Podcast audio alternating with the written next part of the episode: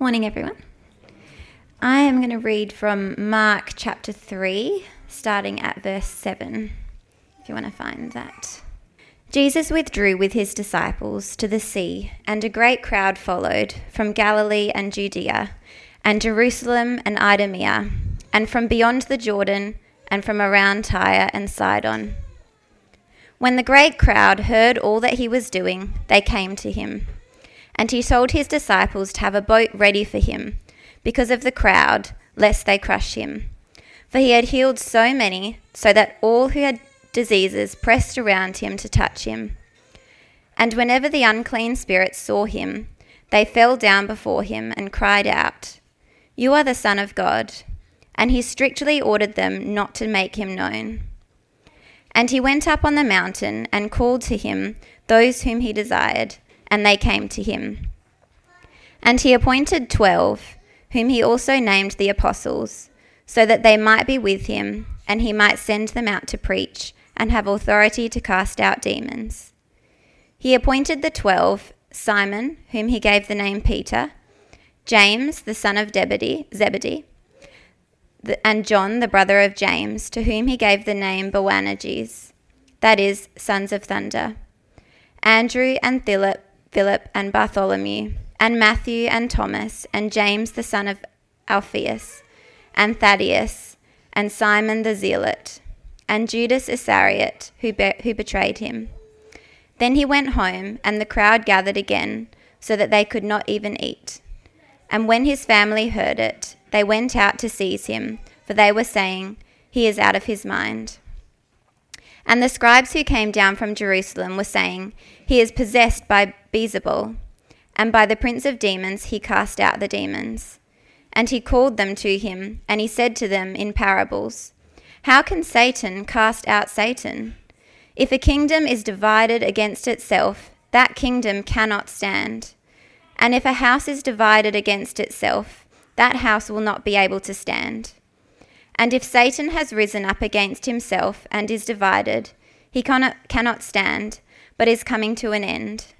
And no one can enter a strong man's house and plunder his goods, unless he first binds the strong man. Then indeed he may plunder his house. Truly I say to you, all sins will be forgiven, and the children of man, and whatever blasphemes they utter. But whoever blasphemes against the Holy Spirit never has forgiveness but is guilty of eternal sin. For they were saying, He has an unclean spirit. And his mother and his brothers came, and standing outside, they said to him, and called him. And a crowd was sitting around him, and they said to him, Your mother and your brothers are outside seeking you. And he answered them, Who are my mother and brothers? And looking about at those who sat around him, he said, Here, are my mo- here is my mother and my brothers. For whoever does the will of God, he is my brother and sister and mother. Morning, everyone. Good to see you. I'm glad to be back. Uh, and looking forward to opening the word this morning and preaching. Um, please join me as we pray. Father in heaven, Lord Jesus, Holy Spirit, uh, may the words of my mouth and the meditation of our heart be pleasing in your sight.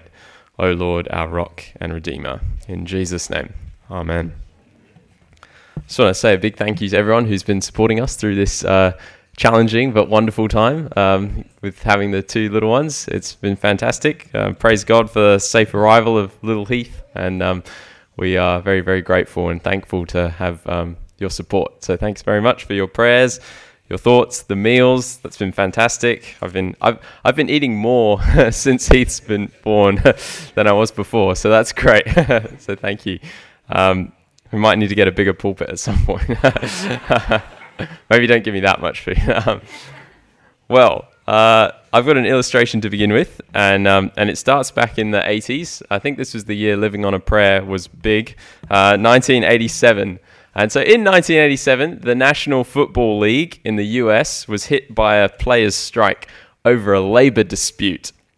That's right, a labor dispute. Riveting stuff, hey?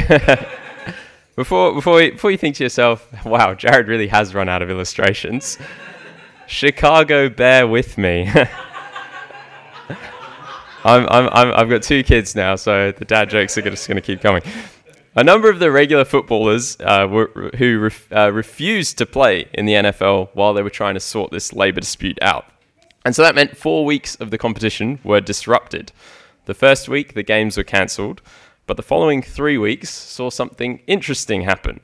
A bunch of players who had previously been cut from the teams or who had played in rival leagues that had been shut down were called in by the big boys to play in the NFL. Not everyone who was uh, playing in the NFL went on strike, however, meaning that some teams were hit harder than others. The Washington Redskins were one such team that were hit very hard. They had none of their regular players, while some other teams still had most of theirs. And in those three weeks, this misfit underdog Washington team went against the odds to beat the three opposition teams full of their regular players. And those three wins put Washington uh, in, in position to make the playoffs. And then that year, they went on to win the Super Bowl, which, even if you don't know anything about uh, football, that's pretty big. they show it on Channel 7, I think. um, and so, um, yeah, it's, it's a pretty amazing story. They, they actually, I haven't seen this movie, but they went on to make a movie of this called The Replacements, uh, starring Keanu Reeves. And, and it's not hard to see why. I mean, he's a great actor. He's got great stage presence. No, no, no. I mean, it's not hard to see why they made a movie about an underdog story like this. And the regulars who, who, who didn't want to be in and so refused were replaced by others. The people that everyone would have expected to be on the inside, but who rejected their opportunity to be in, found themselves on the outside and those who no one would have expected to be in, not least themselves, found themselves on the inside. And today's passage in Mark 3 is similar to this. It's a little bit like this. It's similar because we see people everyone uh, would have thought be on the inside being replaced by those no one would have expected. And uh, it all hinges on their response to Jesus. We've got three points today. Our first two points follow the pattern of rejection and replacement. So the first one is the Jews and the 12. The second one is Jesus' family and Jesus' real family. And then point three, we'll look at how we can be in Jesus' family. So we begin with our first point that follows the pattern of rejection and replacement the Jewish elite and the 12 apostles. One group rejects Jesus the King, and so justly he will not have them in his kingdom. And graciously he welcomes those we wouldn't expect into his kingdom. So, firstly, we're going to see the rejection by the Pharisees, the scribes, and the Herodians. And this uh, we, we see in, in, in severe ways here. Earlier on, the Jews of the day, the elite Jews, um, have been expressing increasing opposition to Jesus. If you think back to, I know it's been a bit of a break from Mark, but if you think back to chapter 2 um, and also the start of chapter 3, we've seen the Pharisees and the scribes come up against Jesus time and time again. And their opposition to him has been intensifying, it's been getting more fierce. Um, they've been accusing him of things, they've been trying to catch out him and his disciples continually. To the uh, verse 6 of chapter 3 tells us that they plotted to kill him. That's how severe their opposition has become. And the Jews were God's Old Testament people, and the Pharisees, the scribes, and the Herodians were the well to do types. They were highly regarded, and we would expect them to be in the in crowd. I mean, just think about it. Their Jewish pedigree was impeccable. Part of God's Old Testament people, and part of the well to do group within God's Old Testament people. Surely, if anyone was going to be inside Jesus' kingdom, it would be these guys. But instead of responding positively to God's anointed King Jesus, they severely oppose him. As we've seen, they, they plot to kill him. They've had enough of Jesus and the challenge that he poses to them and their way of life and so they plot to murder him. And do you see what Jesus does uh, from verse 7 and following? He continues with what he has been doing healing, casting out demons. Again, by the sea. Mark makes note of this. these details because they're significant. Jesus the King continues to give a foretaste of his coming kingdom. We see the rejection of Jesus by the religious elite not only in their plans to murder him, but in the accusations they lay against him. The scribes accuse him of Satanism in verse 22. They claim that Jesus is doing the supernatural by evil power. What an outrageous claim to make. Notice they aren't questioning whether he's doing the supernatural. That's not up for grabs. It's, it's apparent to everyone that Jesus has been and is doing the miraculous. He's drawing crowds from all over the place. Remember in verses 7 to 8 of chapter 3, the crowds are coming from Galilee and Judea and from Jerusalem and Idumea and from beyond the Jordan and around Tyre and Sidon. I don't know exactly how far that is, but it's a trek. Like it's it's big. People are coming from all over the place to see Jesus. No doubt because they want to see the one who is bringing freedom from demonic oppression and healing to people with all kinds of diseases and sicknesses. The evidence stands out that Jesus is doing the miraculous. The masses know that. And literature from outside the time in the Bible confirms it. Knowing they can't deny that, they resort to accusing Jesus of doing the supernatural by evil power. But their logic is, is completely flawed. They're claiming that Jesus is in league with the devil in order to cast out demons. They're saying that Satan is responsible for casting out Satan. And Jesus exposes the flaws in their logic in verses 23 and following. How can Satan cast out Satan? If a kingdom is divided against itself, that kingdom cannot stand. It's kind of like the idea of Australia declaring war on Australia. They're claiming that Satan is declaring war on Satan. It just doesn't make any sense. The one doing the oppressing is not the one who's going to be freeing from that very oppression. Satan possessing people with demons is not the one who's going to be freeing people from demon possession. It just doesn't make any sense. It's ridiculous. Jesus shows that if Satan has risen up against himself and is divided, he cannot stand, but is coming to an end. If Satan declared war on Satan, he would be unable to stand because he would be destroying himself. The idea is ridiculous and illogical. So, what is happening then? Well, Jesus uses an illustration of a strong man to explain that Satan, like a strong man, has power now, and he has goods, those people he's oppressing. But Jesus is the stronger man who has bound Satan, broken his power, and who may plunder his house by freeing the people Satan is oppressing. Satan is coming to an end, but not because he declared war on himself, but because one more powerful than Satan is here God Himself. Jesus, the King of the whole world. And this Jesus has broken Satan's power and is liberating those under his oppression. These elite Jews, by saying these things, by laying these accusations of Satanism against Jesus, are walking dangerously close towards blasphemy of the Holy Spirit. And we've seen them continually harden their hearts against Jesus We've seen their opposition intensify.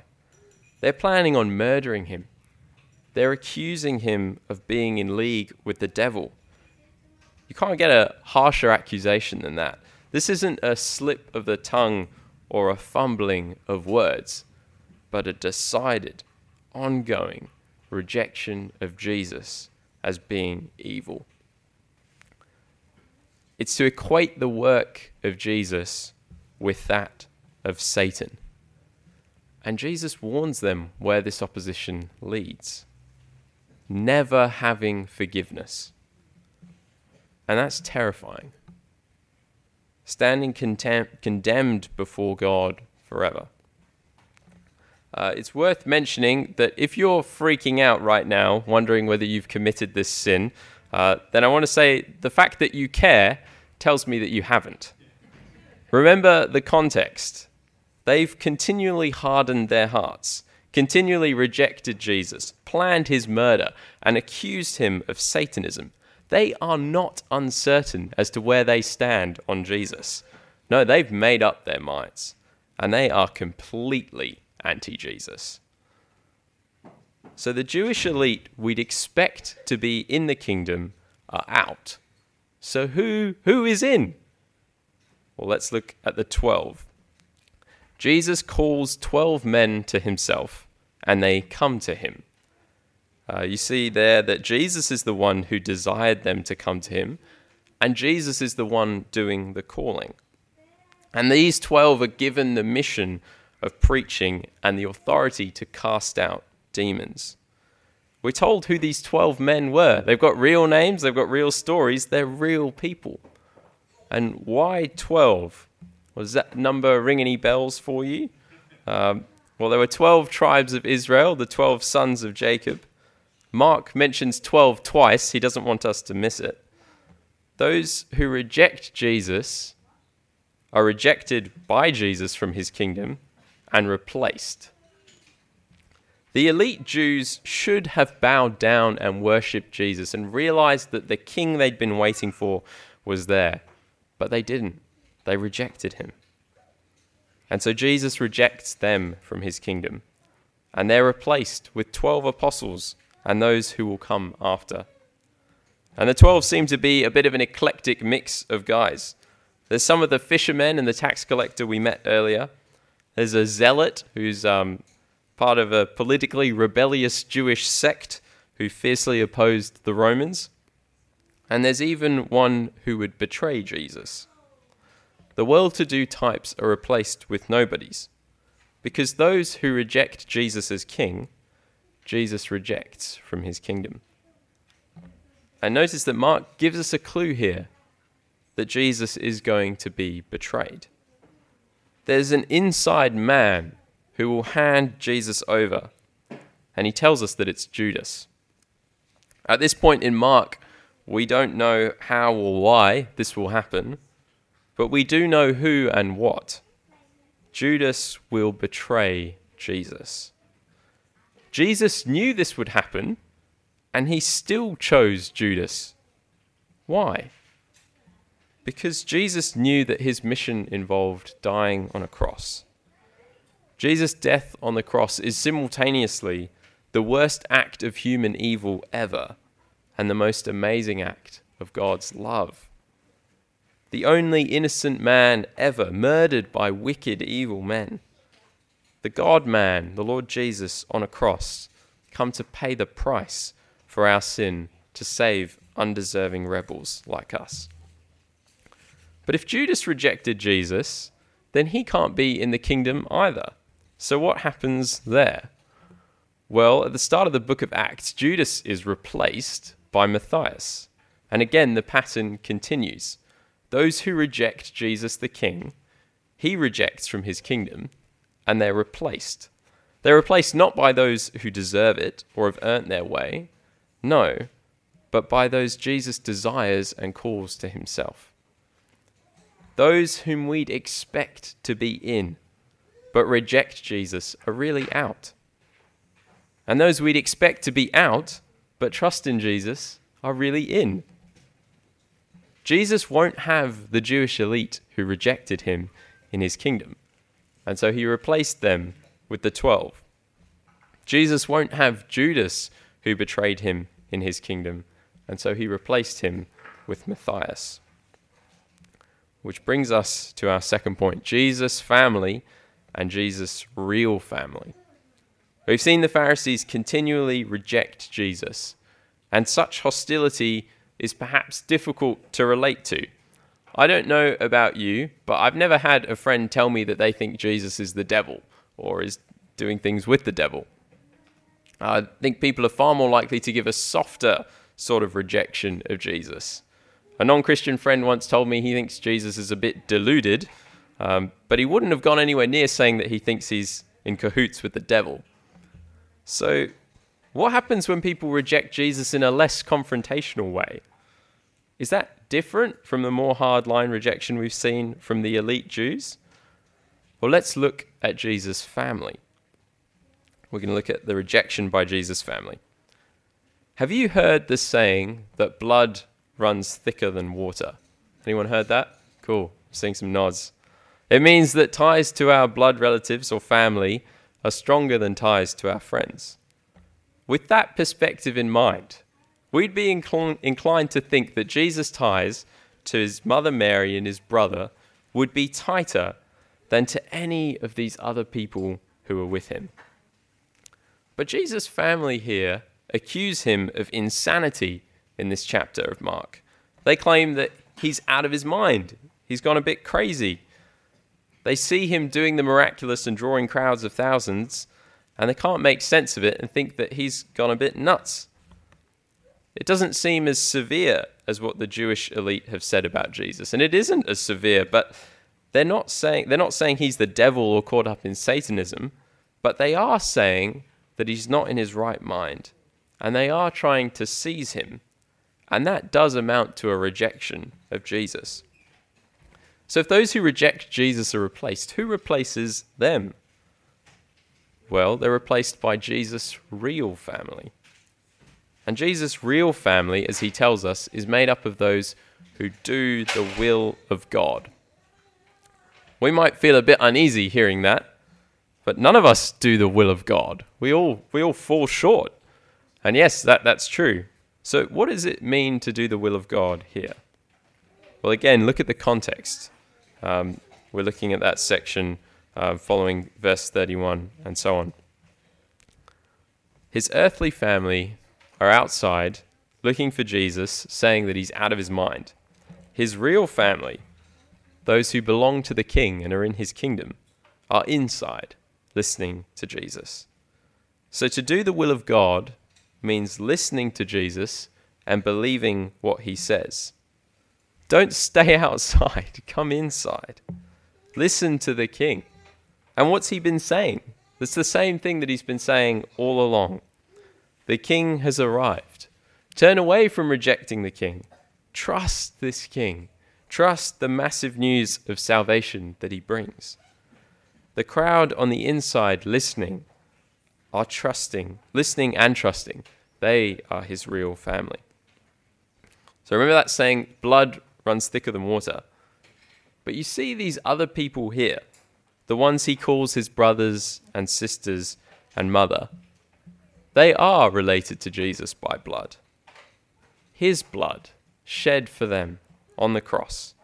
And, and there's no closer connection possible for humans to be related to Jesus than to be covered by the blood he shed on the cross. God miraculously unites sinners like us to Jesus through, through this in the deepest way possible. And if you think about Jesus' earthly family, we see this is true for them too. While they were related to Jesus in an earthly sense, they needed to become part of Jesus' family in an even fuller sense. They were his family in an earthly sense, but they needed to be his family spiritually. They needed to be trusting in him as their king and in his death for them as Lord and Savior. Unfortunately, many of his earthly family members did that. And they, they, they did come to, to turn away from their sin and trust in Jesus as Savior. But what Mark shows us here is that it doesn't work to softly reject Jesus and still claim to be in the family, even for those who were his earthly relatives. He shows us that all rejection of Jesus is still rejection of Jesus, no matter how tame it may seem. And Mark sandwiches the rejection of Jesus as evil by the Jewish elite between the rejection of Jesus as insane by his family. And so we see Jesus' family who reject Jesus are replaced by his real family, those who come inside, listen to Jesus, and trust in him. Unfortunately, many of his family who rejected him here then came to be part of his real family later on. So, how does that all relate to us? Well, it's a pretty heavy passage today, showing people rejecting and being rejecting Jesus and then being replaced. It talks about uh, the the blasphemy of the Holy Spirit. Uh, it's a, it's an intense passage, and it shows us that those who reject the King, the King rejects from His kingdom. But if all of us by nature reject the King, then what hope is there? Well, the opportunity to be part of Jesus' family and to be inside his kingdom is still there. There's still time. But there won't be time forever. Jesus is coming back. And one day he will judge everyone with fairness and righteousness. And if we think about our own lives, the idea of the perfect one judging us with fairness and righteousness is a terrifying thought. So, our only hope is listening to Jesus, to come inside, to listen to him, and to trust in him, to turn away from everything that holds us back from him and put our trust in him, the Saviour King. In contrast to rejection and replacement, we need to acknowledge Jesus as King and through this find ourselves adopted into his family. The Jewish elite accused Jesus of being in league with the devil. Jesus' family rejected him as being insane, out of his mind. The right response, the only right response, is to not reject Jesus, but to bow to him as king and to trust in him. And while some people may want to soften their rejection of Jesus, um, there really are only three ways to look at him. C.S. Lewis had this to say about the different responses to Jesus back in the 1940s. I'm trying here to prevent anyone from saying the really silly thing that people often say about him. I'm ready ex- to accept Jesus as a great moral teacher, but I don't accept his claim to be God. That's the one thing we mustn't say. A man who was merely a man and said the sort of things Jesus said wouldn't be a great moral teacher. He'd either be a lunatic on a level with the man who says he's a poached egg, or else he'd be the devil of hell. You must make your choice. Either this man was and is the Son of God, or else a madman or something worse. You can shut him up for a fool, you can spit at him and kill him as a demon, or you can fall at his feet and call him Lord and God. But don't let us come with any patronizing nonsense about his being a great human teacher. He hasn't left that open to us. He didn't intend to. That's what C.S. Lewis had to say back in the 40s, and how relevant it is today. The Jewish elite took the option of seeing Jesus as evil, as being in league with the devil. Jesus' family, at least at that time, took the option of viewing Jesus as crazy, and neither of those are convincing, are they? When we look at Jesus' genuine love and care for people, and compassion and consistency of speech and soundness of mind, those two options are shown to, for the ridiculous options that they are. I mean, you look at how Jesus, back in, in, in 3 7, uh, is, is going and he's, he, he's, he's there with the great crowd and they hear all that he's doing and they come to him. And there are so many people gathered around that they have to have a boat ready for him. People are flocking to hear Jesus. They're not flocking to hear a madman or to hear someone who's doing demonic, evil things. No, they're flocking because the king of the whole world is here. That's who Jesus is. There's only one real option that Jesus is who he said he is that Jesus is indeed the Lord of the universe. How do you see Jesus? As evil, like the Jewish elite did? As a fool, like his family did? Or as Lord, as he truly is? There are eternal consequences to how we respond to Jesus. Don't be like the Jewish elite or Judas or his family who rejected him and re- were replaced. Respond to Jesus in the only right way by bowing to him as king and trusting Him as Savior. You can do that right now, today. Reject living a life contrary to Jesus. Don't reject Jesus. Ask Jesus for forgiveness and submit to the King who died for you. When we look at, at Jesus and we look at his life, we see his perfection, how he crossed social boundaries to welcome people in, how he showed great love and compassion, how he laid down his life on a cross. That's not evil, that's good. That's perfect and righteous and beautiful. And when we look at Jesus and the way that he, he consistently taught faithfully in every way to God and lived faithfully in every way to God, and he, he wasn't crazy in any way. The only, only right way to see Jesus is as Lord. And if indeed that's true, the only right response is to bow to him and trust him.